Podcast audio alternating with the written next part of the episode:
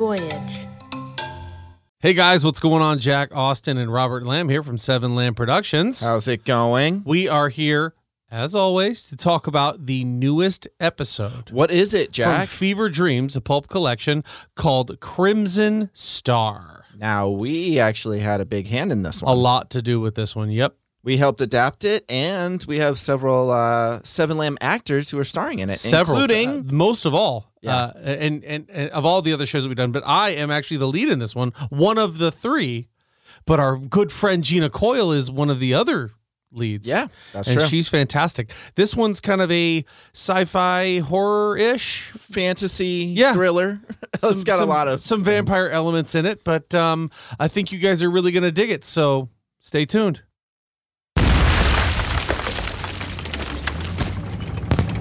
Nineteen eighteen, the Great War, war to end all wars, rages in the trenches of Saint Mihiel salient, France. I head up a team of stretcher bearers. We were short men right now, so I was forced to make a run on my own. Picked up a corporal who was shot, and now was on my way back to the aid station. Hang in there. Not much longer now. Thanks, Sarge. You got a name? Sergeant Sean Murphy. Where you from? Sergeant Sean Murphy. Philly, born and raised. Gotta say, never thought I'd see the outside of PA, let alone a whole nother country. What you do is honorable. Well, I love to help.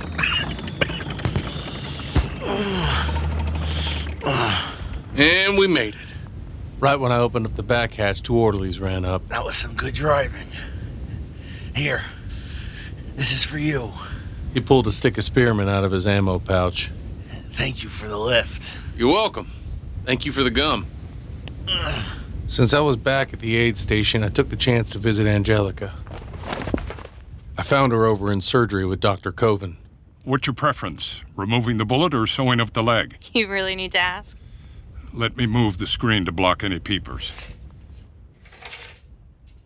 That's when Dr. Covine noticed me in the corner by the door. Soldier? What are you doing in here? Don't worry, I won't snitch. Snitch? Snitch about what? That you're letting the nurse cut. Nurse? Sorry, uh, Dr. Covine.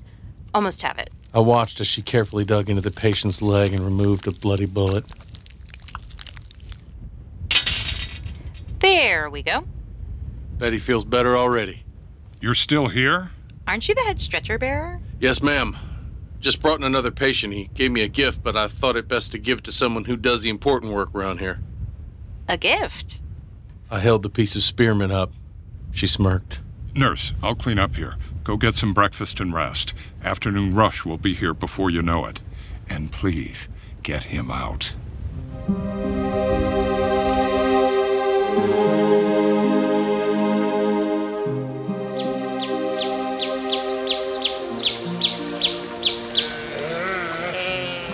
It really is a beautiful country. And look at all the sheep. It's hard to believe there are so many so close to the front line. Are you hungry? I could catch one for you. That's sweet, but my cuisine of choice doesn't include mutton. Just gum? You know, you really shouldn't do that. Walk into surgery unannounced. I knew Sean was one who liked to take chances. It's one of the things that attracted me to him. But sometimes it was a bit much. How come you didn't tell the doctor you knew me? He wouldn't approve. Because I'm a lowly sergeant? Rank has nothing to do with it. You hear that? It was suddenly quiet. No sheep, no birds, just a light breeze and the smell of Germans. Take cover. Sean pulled his sidearm. I said, Take cover. That's an order. But it was too late. The first bullet hit me square in the chest. Without thinking, I pushed Sean aside and charged. Two Germans were just coming out of the woods, behind a grouping of bushes. As they reloaded, I made my move, pouncing on the nearest one, an officer. I threw him back with one hand while simultaneously unsheathing his sword with the other. I spun around, bringing the blade up, and in one smooth motion, sliced right through his neck, his body and head falling separately. I do love that you German officers still carry swords. Blades have always been my specialty. The other German had reloaded his weapon. I charged, blade up. I was able to block each bullet until I was on the now frightened soldier.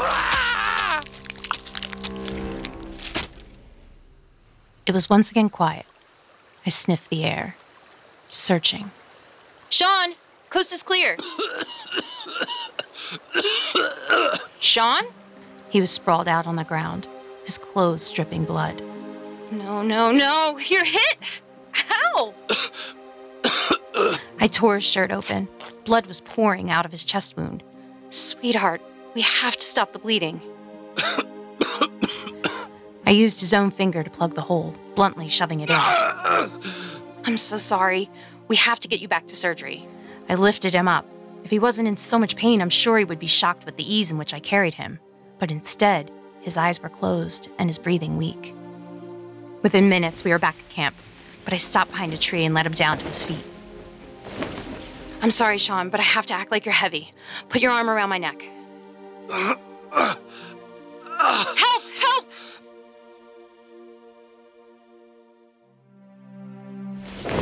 What happened? Gunshot wound, right chest cavity, heavy blood loss, severe respiratory distress. What do you recommend? I did a quick glance around the room, realizing we were the only two in here. The cook who helped me carry Sean in was now gone. Nurse? Not now, Daddy. He's drowning in his own blood. He also made a quick scan, nervously looking around the room. We have to open him, clear the field, remove the bullet, sew him up. There's not enough time, Ange. Then we close off the right lung. Let the left one take over. You know his chances are low. Daddy, we have to save him. I'm in love with him. Our doctor nurse relationship was gone. I was speaking to my father now, hoping he would understand. Please, Dad. You know they're watching us. They'll send Van Hearne. You won't be able to hide this. Van Hearne was a tracker, and even though he was like us, the organization used him to take care of rule breakers. And once given orders, he never backed down. The penalty would be death for you both. But with your help, and and and we could move, run. We've done it before. We can do it again. Ange. He'll still track us down. You know that. Please. We intensely stared at each other. He knew I wouldn't stop. Do it quickly. He left the room, leaving just me and Sean. Don't worry, sweetheart. After this, you'll feel much better. I had one more quick look around to make sure no one was watching. Then I bit down into his neck.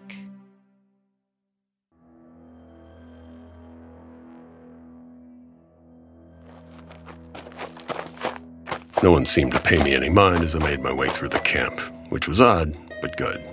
And while I could easily take out half the platoon left to guard this area, there wasn't any need for violence just yet. Orders had changed. I was only here to talk to Dr. Covine. Van! You don't seem surprised? He was sitting on his cot, leaning over a steaming cup of coffee. The only thing I'm surprised about is that it took you a whole week to find us. I had prior engagements. Those engagements left some blood on your shirt. I looked down at the dried splatters and smirked. You know why I'm here. There's a penalty for turning a thermic. I'll take full responsibility.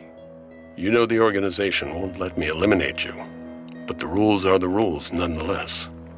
Besides, you aren't the one who violated them. and Your daughter doesn't have the same protection. She did it under my orders. He was sticking up for his daughter. Anyone with two eyes and a bit of sense could see that. I don't believe you, and it doesn't change a thing. You can't hurt her. She's integral to finding the suppressant. Without her, who will do the research? That was his shield. The organization had sent Dr. Covine and his daughter here long ago to find a cure, a vampirism cure. But while some thermics turned vampires thought it was to help them, it was actually being developed for another reason. Food sources were running low where we came from. Us Cerisians needed fresh blood. We needed thermics. Once a thermic was turned, that meant one less body to donate blood. The rate for which thermics were turning was too much for our population, and eventually food sources would be wiped out. So it was up to Dr. Covine and his daughter. You're supposed to be fixing the problem, Doctor, and yet she broke a cardinal rule. I need her, Van. Hmm. I'll see what the organization has to say before I act, but I will follow their orders. And with that, I left. I may be one of them, but I was also a hunter, and if the organization gave the order, I wouldn't hesitate for one moment to take another vamp's life. For now, they were safe, but just for now.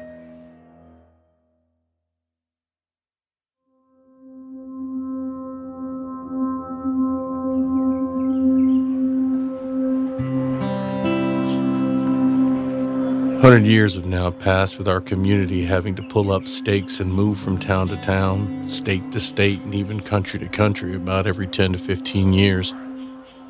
We recently settled in the eastern Appalachian town of Akeldama, Kentucky, where I run the Crimson Star Pub, and my wife, Angelica, is a senior researcher and medical doctor at the local clinic.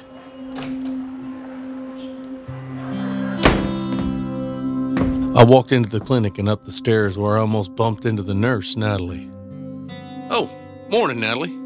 Hey, Sean. You here to bring Dr. Covine Murphy one of your specialty drinks for lunch? I held up the bottle and smiled as I walked past and entered the lab. Hey, Dad, take a look at what's happening in my microscope. Dad and I have been working to find a suppressant for the virus for well over a century now. So many times we thought we were close, only to be disappointed in the end. Whoa, yeah, this looks promising. Now take a look. Oh, the larger organisms are swelling, then exploding, and the smaller ones consume the remains.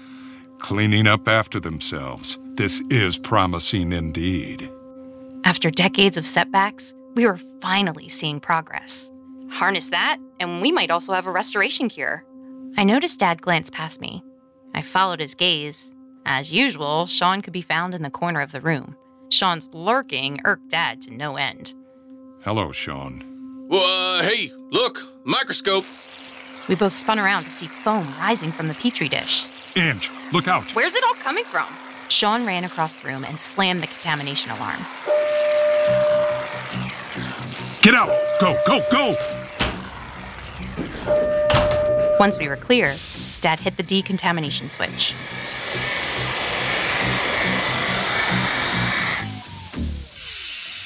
You were on the ball, Sean. Good thing I was lurking, huh? Dad rolled his eyes. Come on, quickly, to the showers.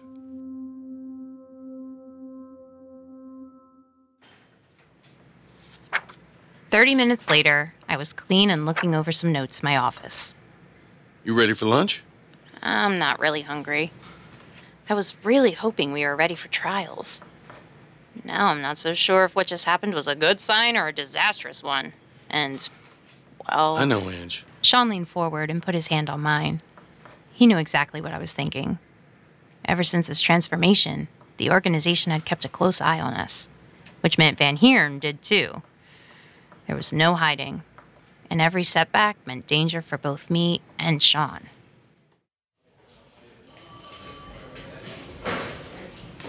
When I walked into the police station, I saw the sergeant slide his feet off the desk and start acting busy. Uh, can I help you? Deputy U.S. Marshal Van Hearne, just letting you know I'm in town. For Tracking a fugitive. The chief in? upstairs.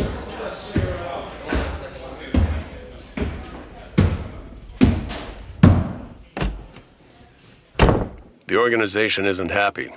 How long have we been waiting for a fix? And what do we get? A destroyed lab and back to zero. A minor setback. I didn't really expect cooperation.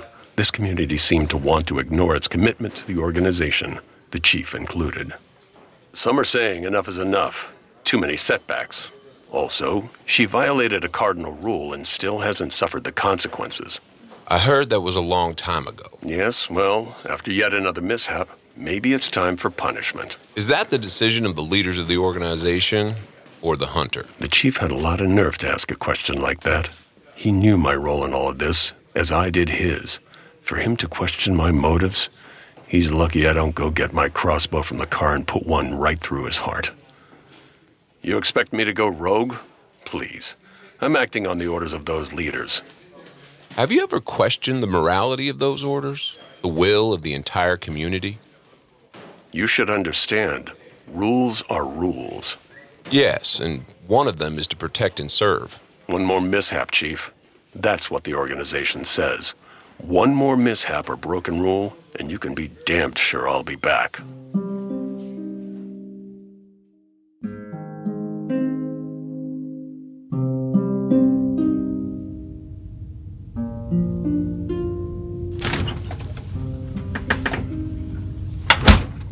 Several days passed since the lab incident, and once again, Angelica didn't have time for lunch.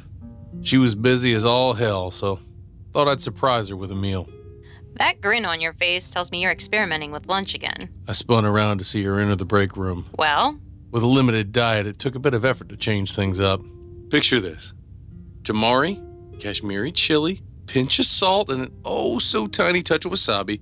And for the finale, type AB positive. many would literally kill for that AB positive. Where'd you get it? I was making a booze run to Lexington and came across a bloodmobile run by one of our kind.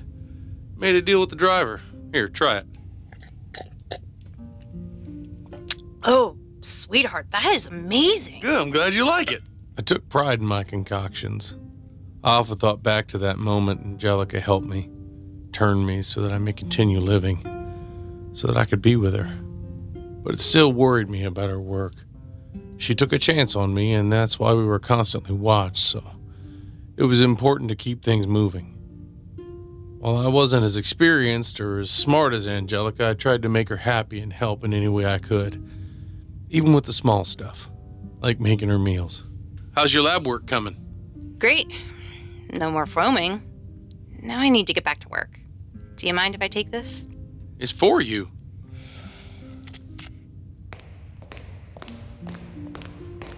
So, Sean, did you make enough for me this time? Sorry, Natalie, just the one. New recipe, just ran it by my test subject.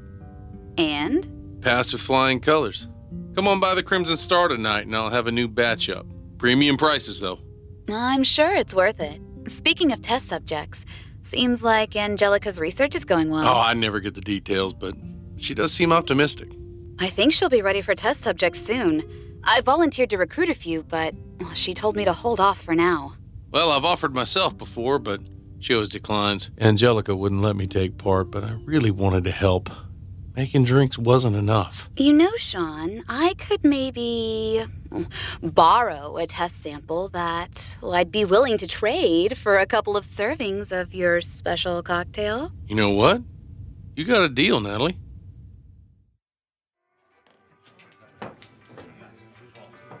A few hours later, and Natalie showed up at the pub. She was serious about a trade.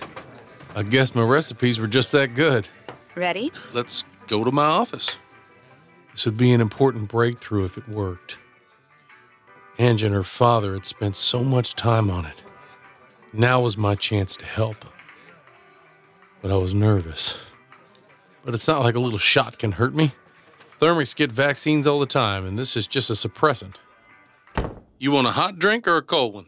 Make mine 98.6. Of course. You got the suppressant? It's a big shot. Dosage for a pig. How much should I take? I'd say half. That night, after my shot, I started to feel weird. I was really tired. I'd fallen asleep in my office a couple times, only to be woken up by the staff banging on my door. Now I sat at the bar, forcing myself to stay up.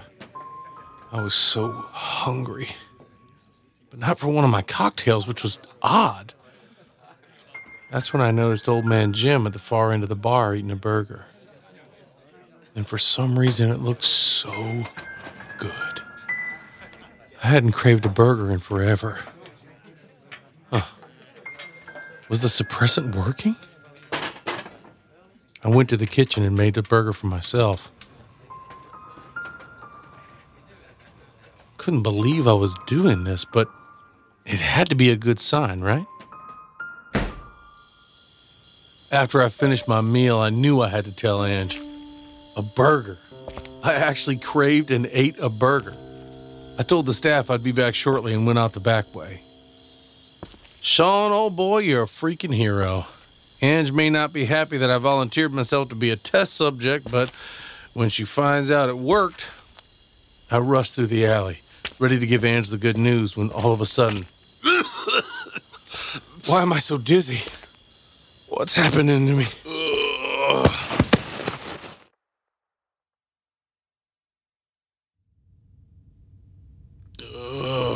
There you are.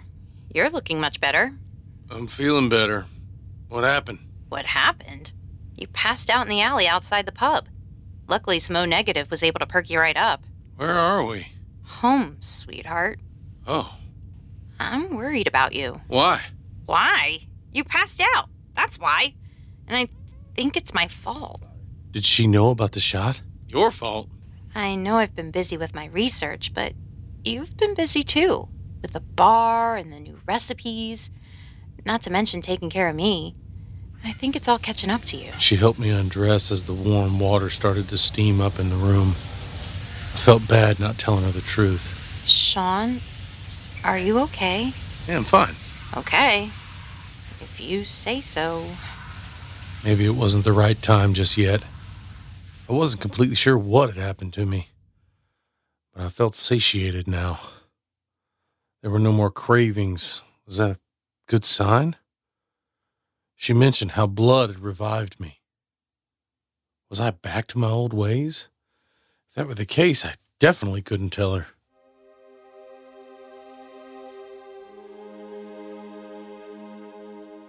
The next day in the clinic, Natalie approached me in the break room as I was storing more cocktails for Ange. So, well, how'd it go last night, Sean? What do you mean? After the, you know, Oh, yeah. Started craving meat, but after I had some, I really didn't feel so good. And then apparently I passed out and Ange perked me up with some Oneg. Haven't wanted real food since. oh geez. I'm glad you're okay. Well, that's too bad, though. I was really hoping it would last. Yeah, me too. I grabbed a cocktail for myself. After yesterday, I deserved it. Left one in there for you too, Natalie. Thanks. When I got outside, I popped the top and gulped down my drink. Within seconds, my stomach churned.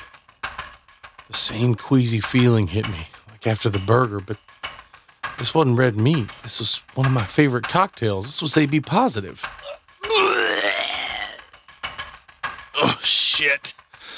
Not again. I stumbled back and fell into some bushes. A moment later, everything went dark.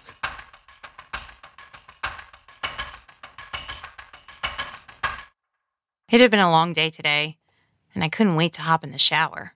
I rushed upstairs and got undressed. All the lights were off, which meant Sean wasn't home yet. I was so busy today that I hadn't checked up on him. I know he's around, though, because I saw more drinks in the break room at work. But I started feeling guilty, especially after his episode outside the bar last night.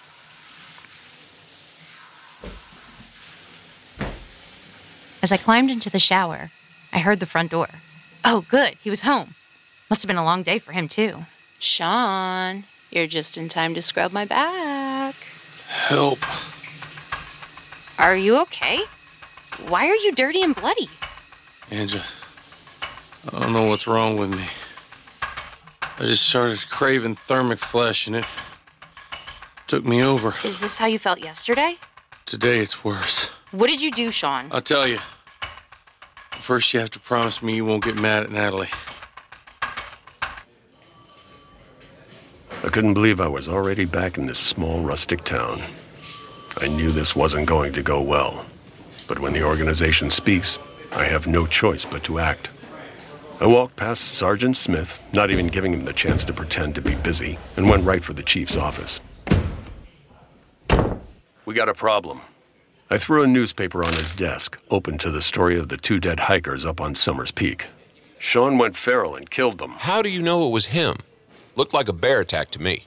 Save your fabrications for the Thermex report. What are you saying?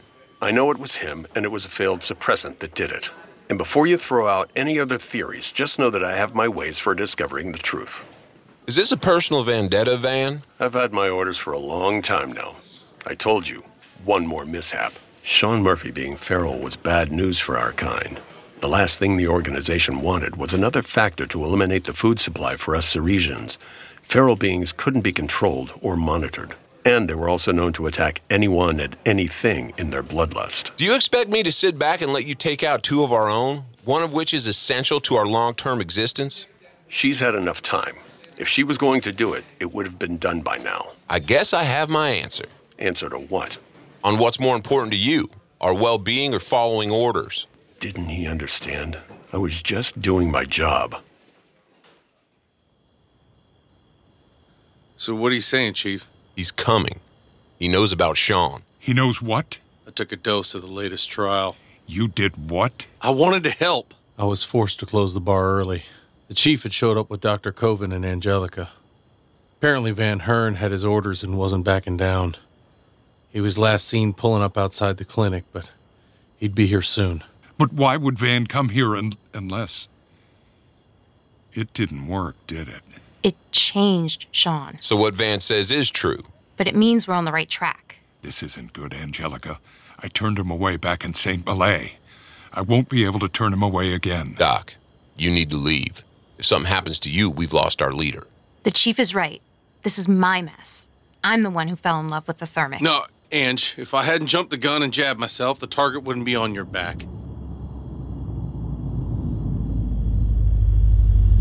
None of that matters now. He's here. The chief had his mini crossbow. Angelica had her sword. But all I had was a measly knife. Regardless, we were as ready as we could be. Van mostly uses his crossbow.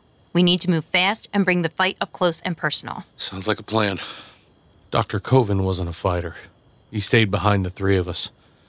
This reminded me so much of the trenches. Just waiting on the Hun to cross the berms. And just like the Hun, Van wasted no time to attack. A crossbow bolt came through the window and hit the chief right through his heart. We all dove to the ground as Chief fired a bolt into the ceiling and took his last breath. I kicked the table over and pulled Ange behind it. We stayed hidden as the front door burst open. I know you're all here. Where's Dad? I peered around a fallen chair to see her father rising from the floor. Van approached with a crossbow and sword. Looked like he was ready for anything. Van, what are you doing? Dad, don't! I had to hold Ange back. We had a deal. That's when I noticed the chief's mini crossbow was missing from the floor. I looked to the doctor. He was holding it behind his back. It was loaded and ready. That was before, Doc. Things have changed? That's right. Oh, that's too bad. Dr. Covine pulled the crossbow, but before he could aim it at Van, Ah! No! he was shot. Now, I've been ordered to take out anyone standing between me and my targets. No more protections. Ange tried to crawl to her father, but I held her tightly. Ange, don't. He's dead. I'm, I'm sorry, but he's dead. We have to stick to the plan. You can come out now, Dr. Covine Murphy. I am sorry about your father. I hated to do that, but it was necessary. Why? Rules are rules. Dr. Covine may not have realized, but he was expendable. I still need your husband, though. If you surrender him, I'll let you walk. If I couldn't let him go a century ago, what makes you think things have changed now? He's not a thermic or a vamp anymore. He's something else entirely. He's dangerous, and that's why the organization needs him gone. This is your last chance. Not going to happen. I've never failed the organization before, and I don't intend on failing them now. As Van slowly approached, I could see the anger rising in Ange's face. I won't let him kill you too. You go for the crossbow, I'll go for him. And wait! What? We won't be able to win this way. Yes, we can. Like you said, stick to the plan. No, even if we kill him, they'll just send someone else after us. It'll never stop. What are you suggesting? Keep him busy for as long as you can. She seemed confused but determined. We were out of time. Van was no more than 10 feet away. Go! She nodded, then quickly spun out from behind the table. Van fired but missed. She kicked a stool at him, knocking him on his back. But he wasn't down long. He rolled away as her sword slammed into the floor. He reached for his crossbow, but she knocked it away with a simple swing. Okay, swords it is. Now was my chance. As they fought, I slipped into the shadows. Give him up and you can live. I won't. And after what you did to my father, you'll be lucky to leave here with your head. Van may be stronger, but I was more agile. I kept us moving around the room, clearing the tables and chairs as we fought.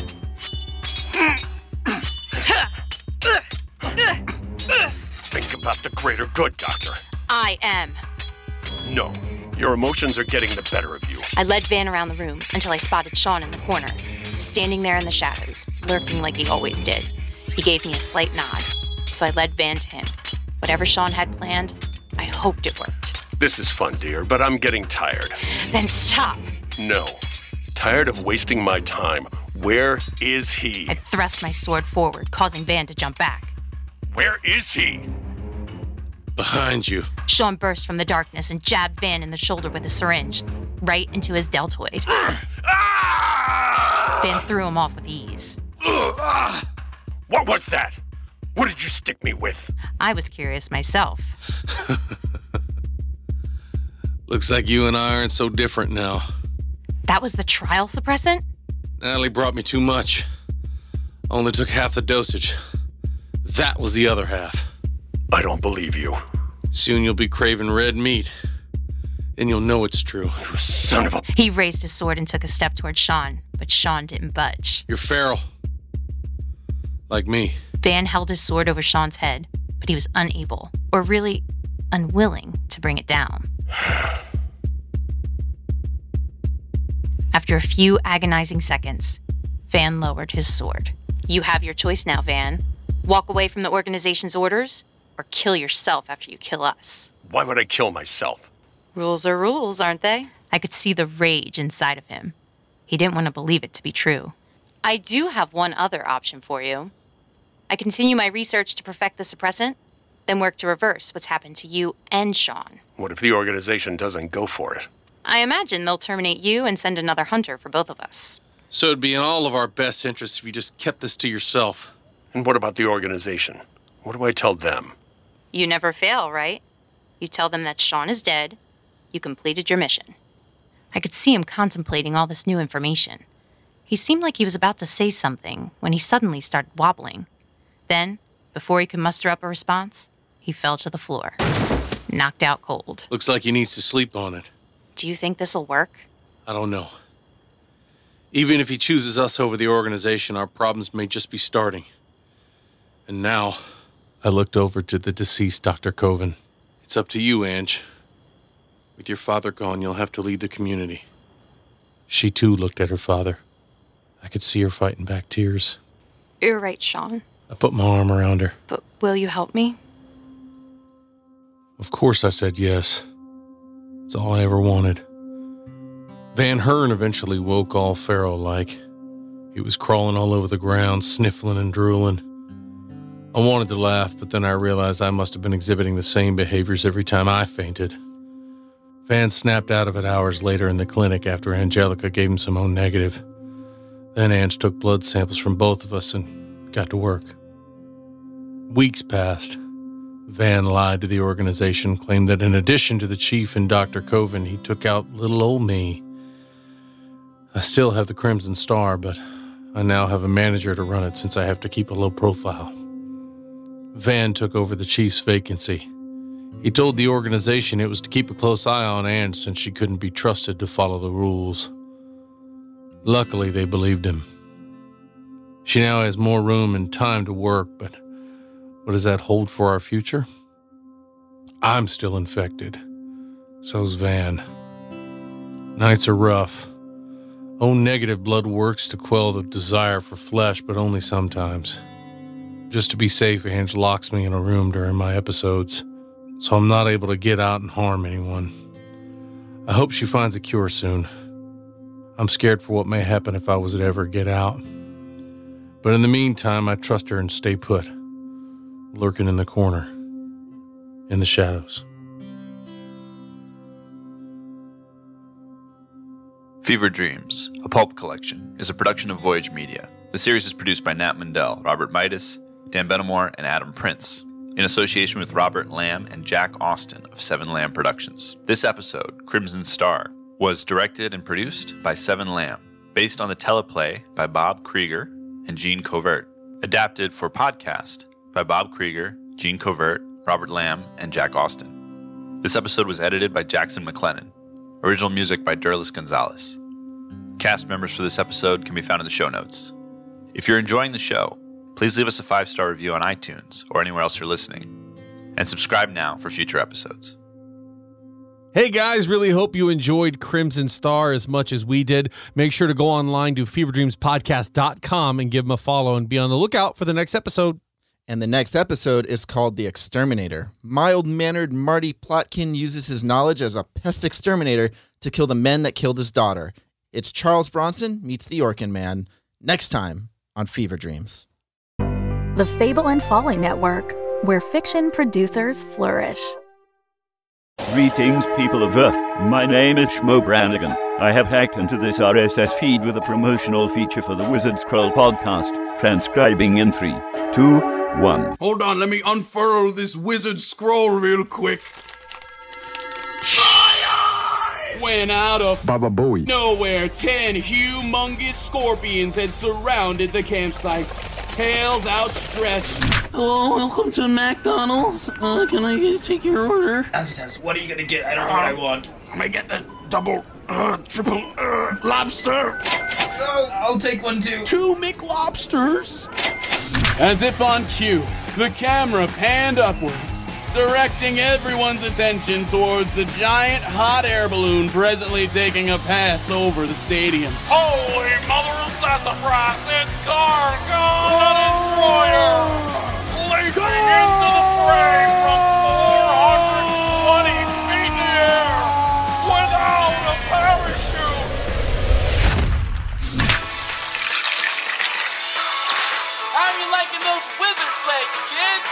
Wizard-tastic! Part of a balanced. The Wizard Scroll is available on iTunes, Spotify, Audible, and wherever else fine podcasts are found. This concludes today's promotional feature.